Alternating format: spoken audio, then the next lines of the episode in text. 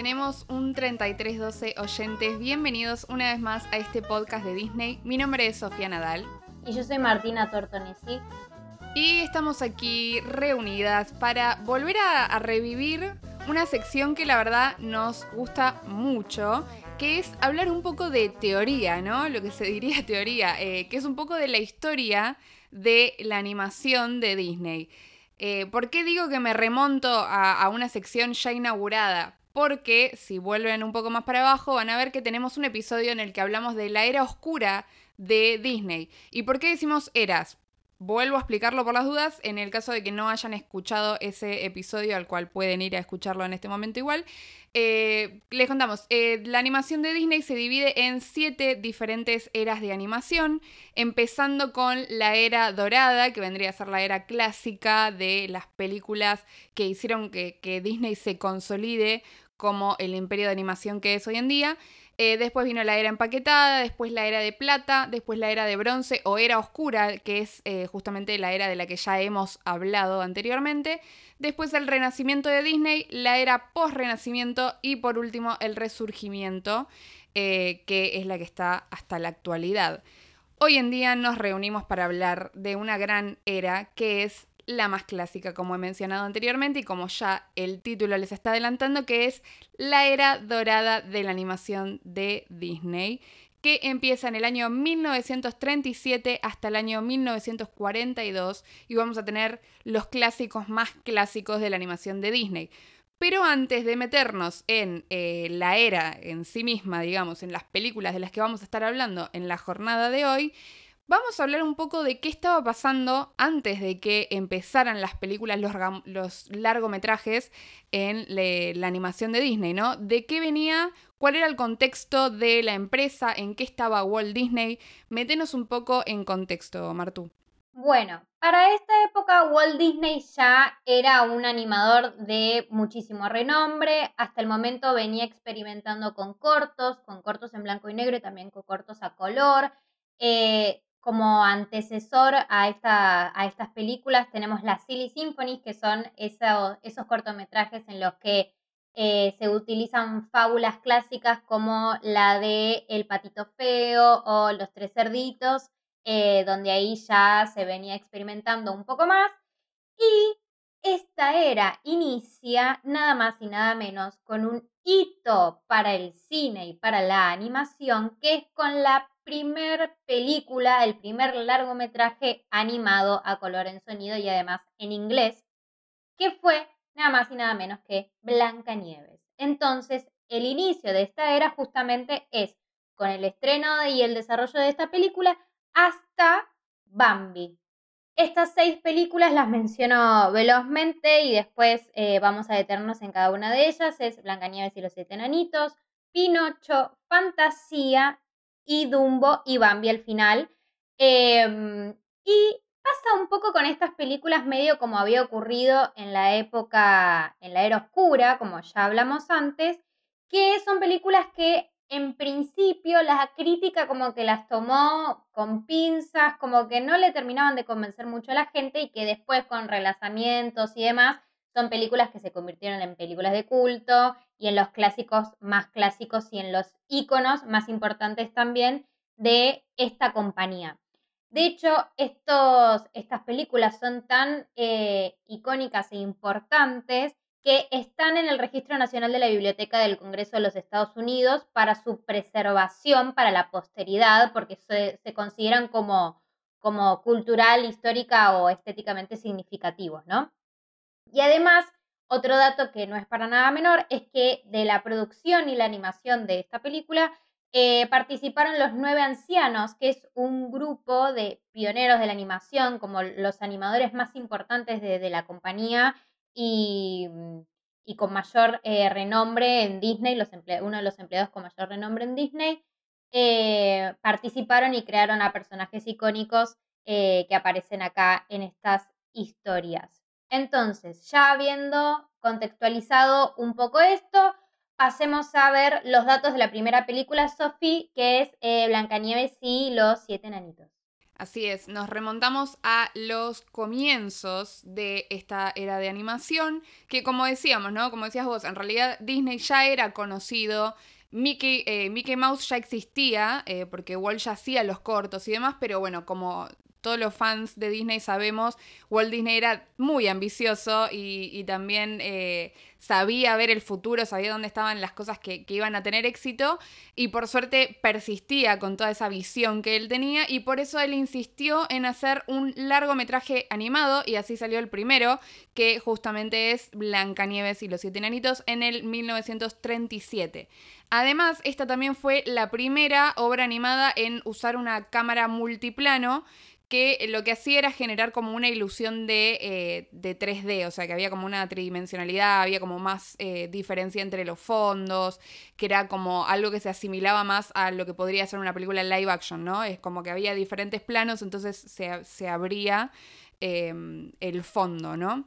A su vez, bueno, también claramente está basada en la historia clásica de los hermanos Grimm, no es, eh, no es una idea original, sino que es una adaptación. Y el dato es que tardaron más de tres años en animarla. Eh, ¿Por qué es el dato? Porque en base a esto, eh, Hollywood medio que le puso un, un, apodo a esta, a esta producción que era, fue catalogada como la locura de Disney porque estaba generando como muchas inseguridades todo el proyecto, porque Disney la había anunciado recién en el 34, pero salió en el 37 y en el medio seguía aumentando y duplicando el presupuesto, lo que hizo que terminara costando un millón y medio de dólares, haciendo que fuera la película más cara eh, de la historia hasta ese momento. Pasa que, justamente, como decimos, ¿no? Disney era súper ambicioso, él quería que fuera un proyecto perfecto, costaba mucho que eh, se coloreara cada escena, cada, cada circulito, cada eh, partícula del dibujo de la imagen. Eh, pero bueno, terminó dando sus frutos ya que esta película terminó recaudando un montón, fue un éxito. Eh, Disney ganó también un Oscar honorífico por esta película y el dato curioso de, eh, que haya ganado el Oscar es que además de haberle dado la, la estatuilla, el Oscar normal, el de tamaño normal, lo acompañaron con otras siete en miniatura para representar a los siete enanitos de Blancanieves, que me parece un dato hermoso.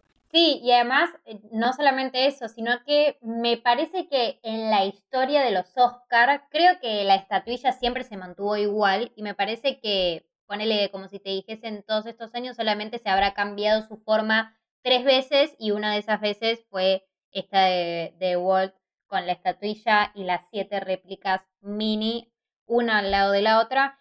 Eh, Blancanieves, ¿qué decir de Blancanieves? Es nada más y nada menos que la primer princesa de Disney. La primer princesa. Ay, por Dios. Sí, de hecho también hemos hablado de princesas, se van al, episodio de princesas que no son princesas.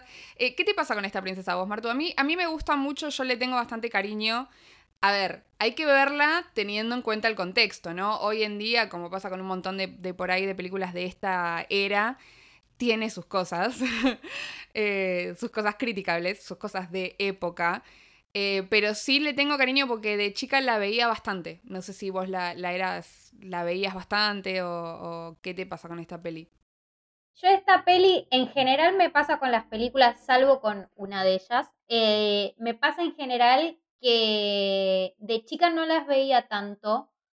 y Blancanieves tenía partes que me asustaban. Ay, me asustaba el momento del bosque. Me asustaba el momento del bosque. Y son películas que, a ver, viéndolas, eh, viéndolas hoy en día, eh, creo que la mayoría de todas tiene cosas re fuertes para que las vea un chico. Em, nada, son, o sea, son pelis eh, arriesgadas para la época. Y no sé, me parece, a mí lo que me parece como muy destacable es que Disney haya decidido iniciar esta era justamente con una princesa, justamente con un personaje femenino. Eh, me parece muy curioso también que no haya querido iniciarlo con Mickey Mouse, tipo que el primer largometraje no fuese el largometraje sobre Mickey. Eh, pero nada, es una película que disfruto. No es de mis princesas favoritas, Blancanieves. Tengo no, no, tampoco tanto. no es de mis princesas favoritas, pero sí eh, tiene mucho mérito. sí tiene mucho mérito, tiene justamente mucho por ser la primera. Eh, y bueno, pasamos ya, si querés, a la siguiente película, que es nada más y nada menos que Pinocho de 1940. Pinocho es otra película de estas que, mm, que justamente tiene cosas que eh, son raras para un chico para que las vea un chico. Em, te digo, a mí Pinocho, Pinocho me daba más miedo que Blancanieves, ¿eh? me, me, daba bastante... Te ponía mal, era una película que te ponía mal, porque todo, todo malo le pasa a pobre Pinocho. Sí, sí, y además es como estas películas eh, en principio se nota mucho que quieren hacer una bajada de línea, una bajada de línea de, bueno, de comportate bien, de si haces esto, las consecuencias van a ser estas, y es como una manera muy, muy fuerte de, hacerlo, como, como un mensaje muy, muy explícito. Bueno, si te portas mal, vas a terminar siendo un burro, te va a terminar creciendo la nariz. Bueno, pero aún así es un ícono, tiene un montón de cosas este, destacables. Tiene a Pepe Grillo. Tiene a Pepe Grillo, tiene nada más y nada menos que a Pepe Grillo. Y esta película eh, sucedió que no fue tan exitosa como Blancanieves. Eh, prácticamente no generó ganancias, tuvo el doble de presupuesto, tuvo 2.5 eh, millones de dólares en su presupuesto, prácticamente no generó ganancias se ven eh, cosas como eh, la animación del humo y del agua, que estaban más avanzadas a como se veían en Blancanieves, como que se veía que había una, que seguían innovando, ¿no? Tiene cosas de la animación que, que innovaban. En cuanto a premios y nominaciones, ganó eh, dos premios Oscar, ganó en la categoría a Mejor Banda Sonora y también en Canción Original. Y como habíamos mencionado anteriormente, eh, es una película que también la crítica no la alabó mucho, la gente tampoco la recibió muy bien, pero obviamente con el paso del tiempo se fue, se fue revalorizando y se convirtió en el clásico que es ahora.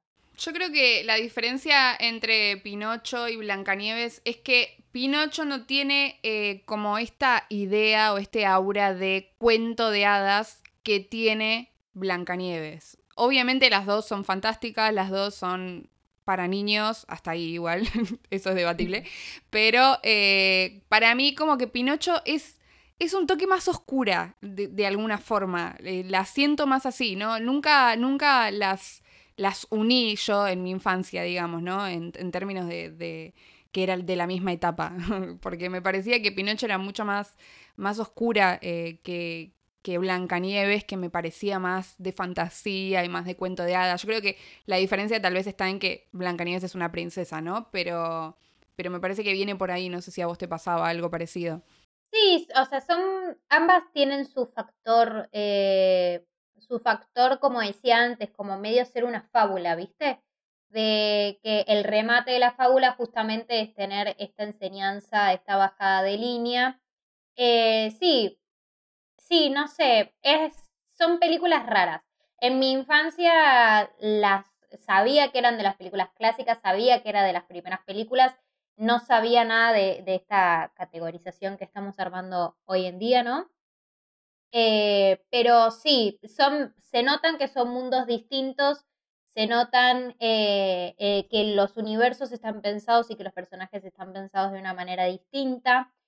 Y son películas muy particulares, son películas muy peculiares hoy en día si se vuelven a ver. Y la que viene es aún más particular todavía. ¿Cuál es, Sofi, la película que viene? La película que le sigue es Fantasía del año 1940, que si venían ya jugándosela y, y siendo súper arriesgados con Blancanieves y con Pinocho, acá directamente se la jugaron por completo, porque Fantasía fue un proyecto súper súper experimental de Disney en el que buscaban animar eh, segmentos musicales eh, usando piezas de música clásica, que creo que es de lo poco que yo recuerdo de chica, ¿no? A mí me quedó como bastante la música. Eh, son ocho secuencias musicales y trabajaron más de 100 artistas dibujando y animando esta película, que en realidad empezó siendo un corto, porque eh, como sabemos en esta película, aparece el Mickey más icónico. No sé si el más querido, tal vez, pero uno de ellos definitivamente. El más icónico que es El aprendiz de brujo, ese Mickey con la tuniquita roja y el eh, sombrero mágico azul con estrellitas que me encanta, que aparte suele aparecer un montón en otros lugares así vestido y eso me, encanta.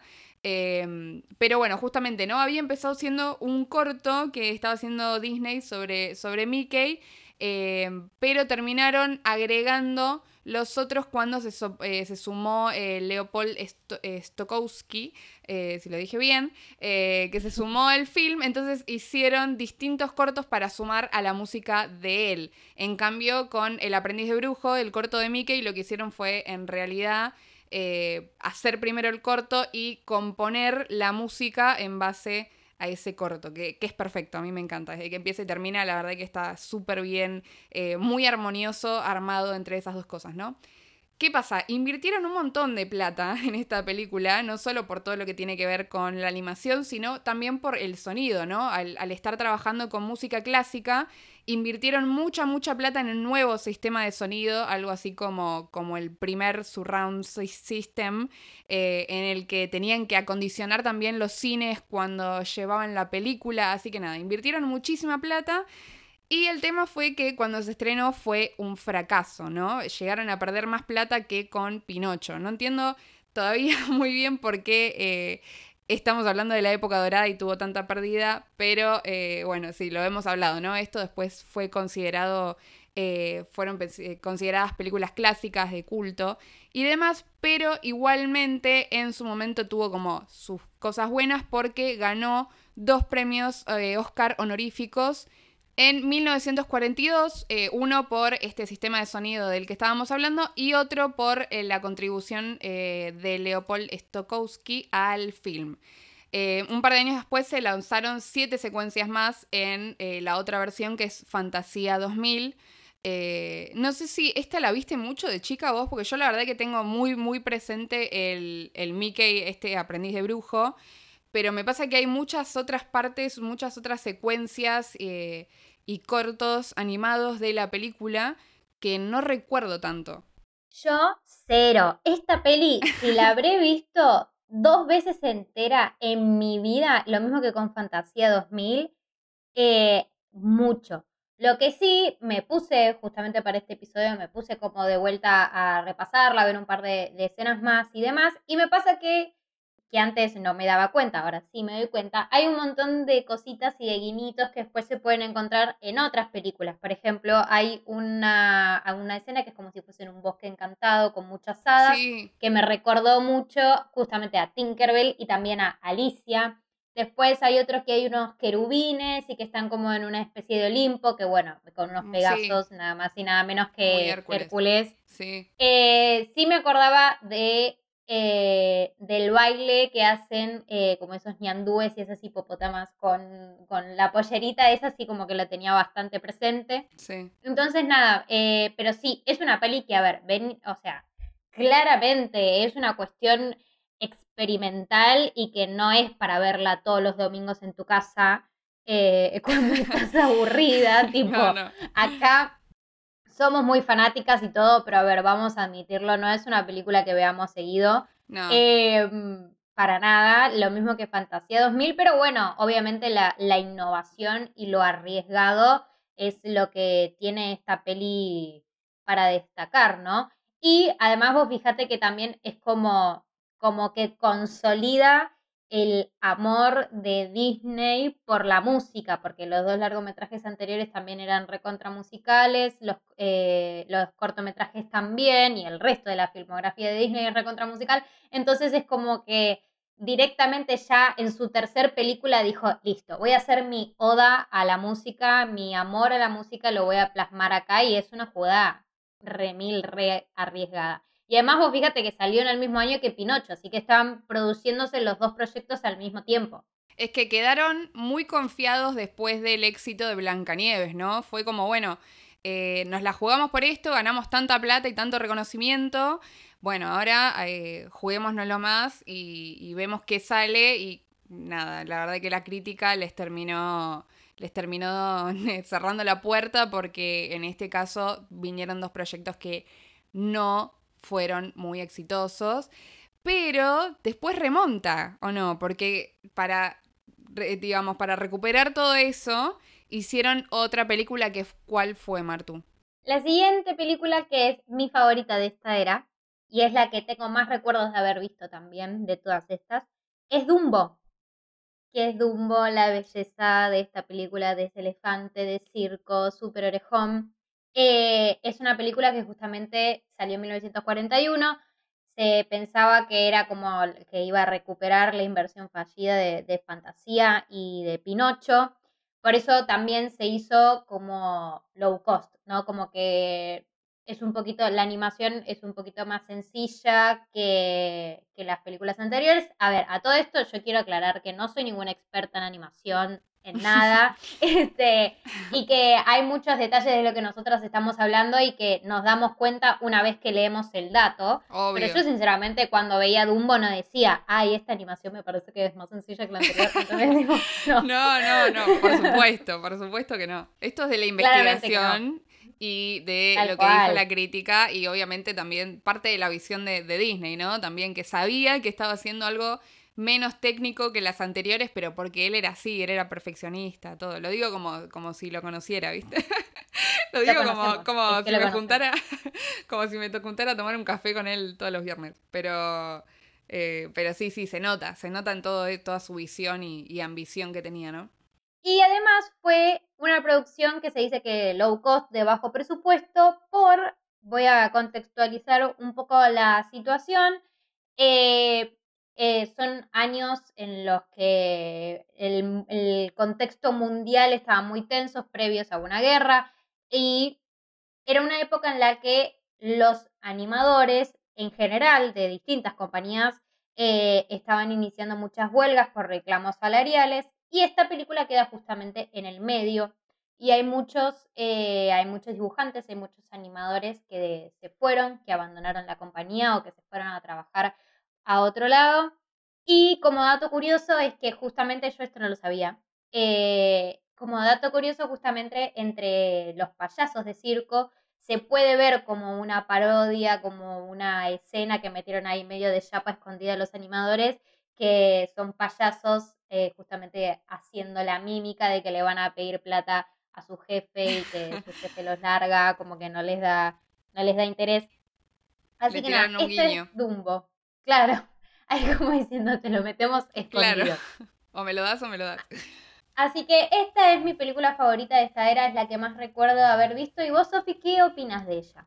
A mí me encanta Dumbo, me, o sea, el personaje Dumbo. Me, me, encanta porque me parece uno de los más tiernos, no solo de, de esta era, sino de Disney en general. Es una cosa que se me deshace el corazón, me, se me derrite, me, me, derrito con esta película porque además de que es muy triste, de verdad me parece que está generado con una ternura, que justamente creo que es eh, un poco lo que la crítica le estaba pidiendo a Disney, ¿no? Tal vez es como que les dieron lo que querían porque justamente querían volver a esta ternura, a estos personajes queribles de Disney. Y para mí está muy bien logrado porque de verdad me genera mucha ternura.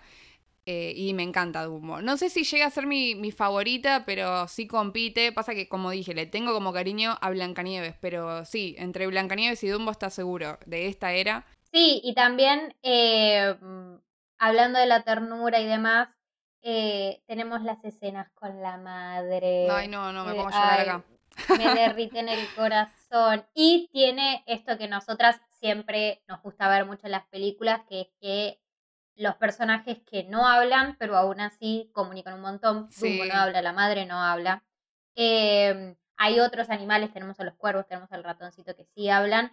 Y esta, esta película también tiene una escena que es una escena muy memorable y que cuando estuvimos hablando del episodio de Halloween muchos la mencionaron, eh, que es Dumbo cuando se pone borracho y empieza a ver a los elefantes rosas, a los elefantes gigantes bailando. Sí, eh, Sí, sí, sí. Cuando hicimos el episodio de Halloween, muchos, muchos mencionaron que recordaban y que quedaron medio traumados con esta escena. Y que además, o sea, es rarísimo porque es un personaje que se pone borracho. Sí.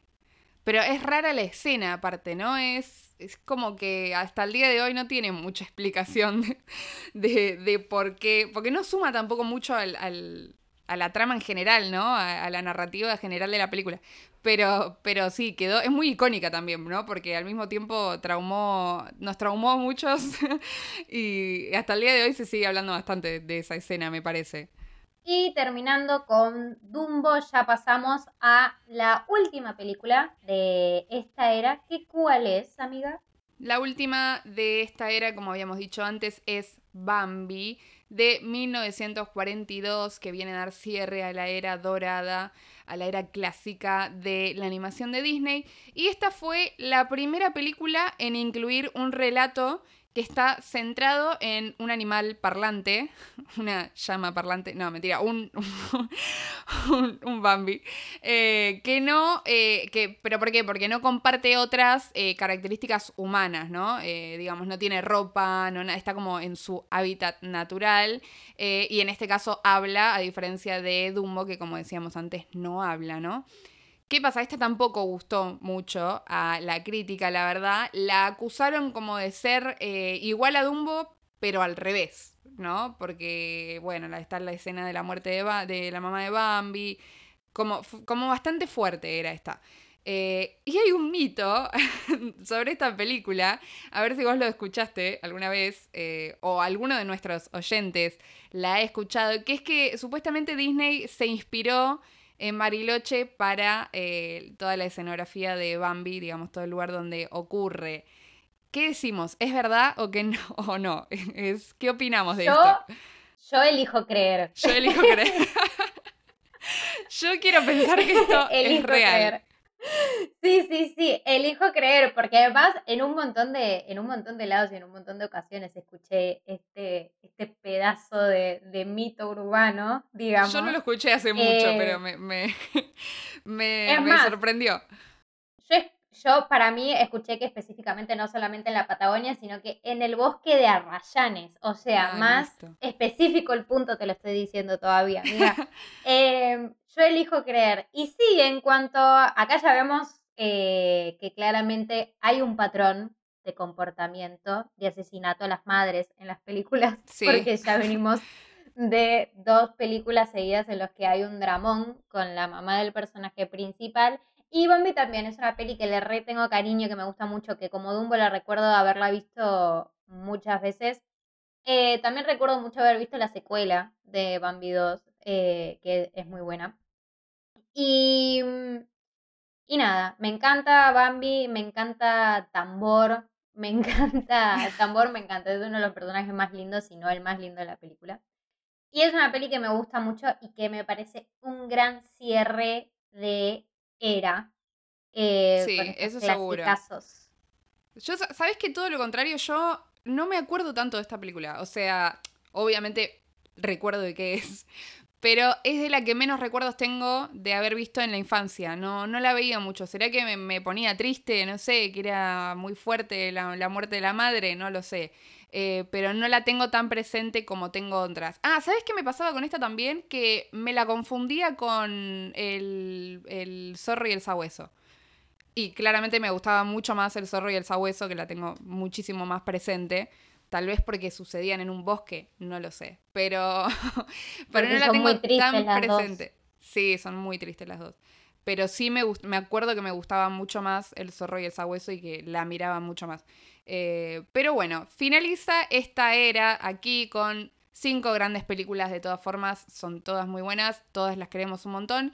Y eh, después de Bambi, justamente eh, la producción de largometrajes quedó suspendida porque estalló la guerra en ese momento y ahí inicia otra era de la animación de Disney que es la era empaquetada, la era en la que empezaron a ahorrar y hacer cortos que los unían para hacer películas y de ahí viene empaquetada, ¿no? Tal vez en otro momento hablemos de esta era, tal vez hablemos de otra, tal vez sigamos con esta sección que a nosotras nos encanta. Eh, y vale mencionar también que de dos de estas, de dos películas de estas de las que estuvimos hablando ya se hicieron live action, va, o están en proceso, ¿no? Tenemos Dumbo, que no sé si gustó mucho, es medio distinta del original. Y eh, Pinocho está en proceso con nada más ni nada menos que el señor Tom Hanks haciendo de Gepetto, así que ya estoy comprando mi entrada para ir a verla. falta para que salga igual, pero vale, cabe la aclaración de que está, está por salir. Em, entonces, termina aquí nuestra jornada del día de hoy, estas películas que hemos analizado, tal vez hagamos alguna otra era y para eso queremos saber si les gusta esta sección, si quieren otra era, qué era quieren, cuál es su película favorita de estas de las que estuvimos hablando. Y para eso se tienen que ir a nuestras redes, que siempre estamos haciéndoles un montón de preguntas ahí para saber qué opinan. Y para eso, ¿dónde nos pueden encontrar, Martu? Recuerden que en Twitter estamos como arroba tenemos un 33-12 y que nuestro Instagram es arroba tenemos un 3312 pod. Perdón porque son distintos, ya sabemos que es difícil de aprenderlos y de buscarlos, siempre digo lo mismo. Les agradecemos mucho, mucho, mucho a quienes se hayan quedado hasta el final de este episodio, un episodio más teórico eh, que los debates, los rankings, las peleas que solemos tener hablando de, de películas. Esperamos que les haya gustado muchísimo. Y esto ha sido todo por hoy. Yo soy Martina Tortonesi. Y yo soy Sofía Nadal. Y simulacro terminado.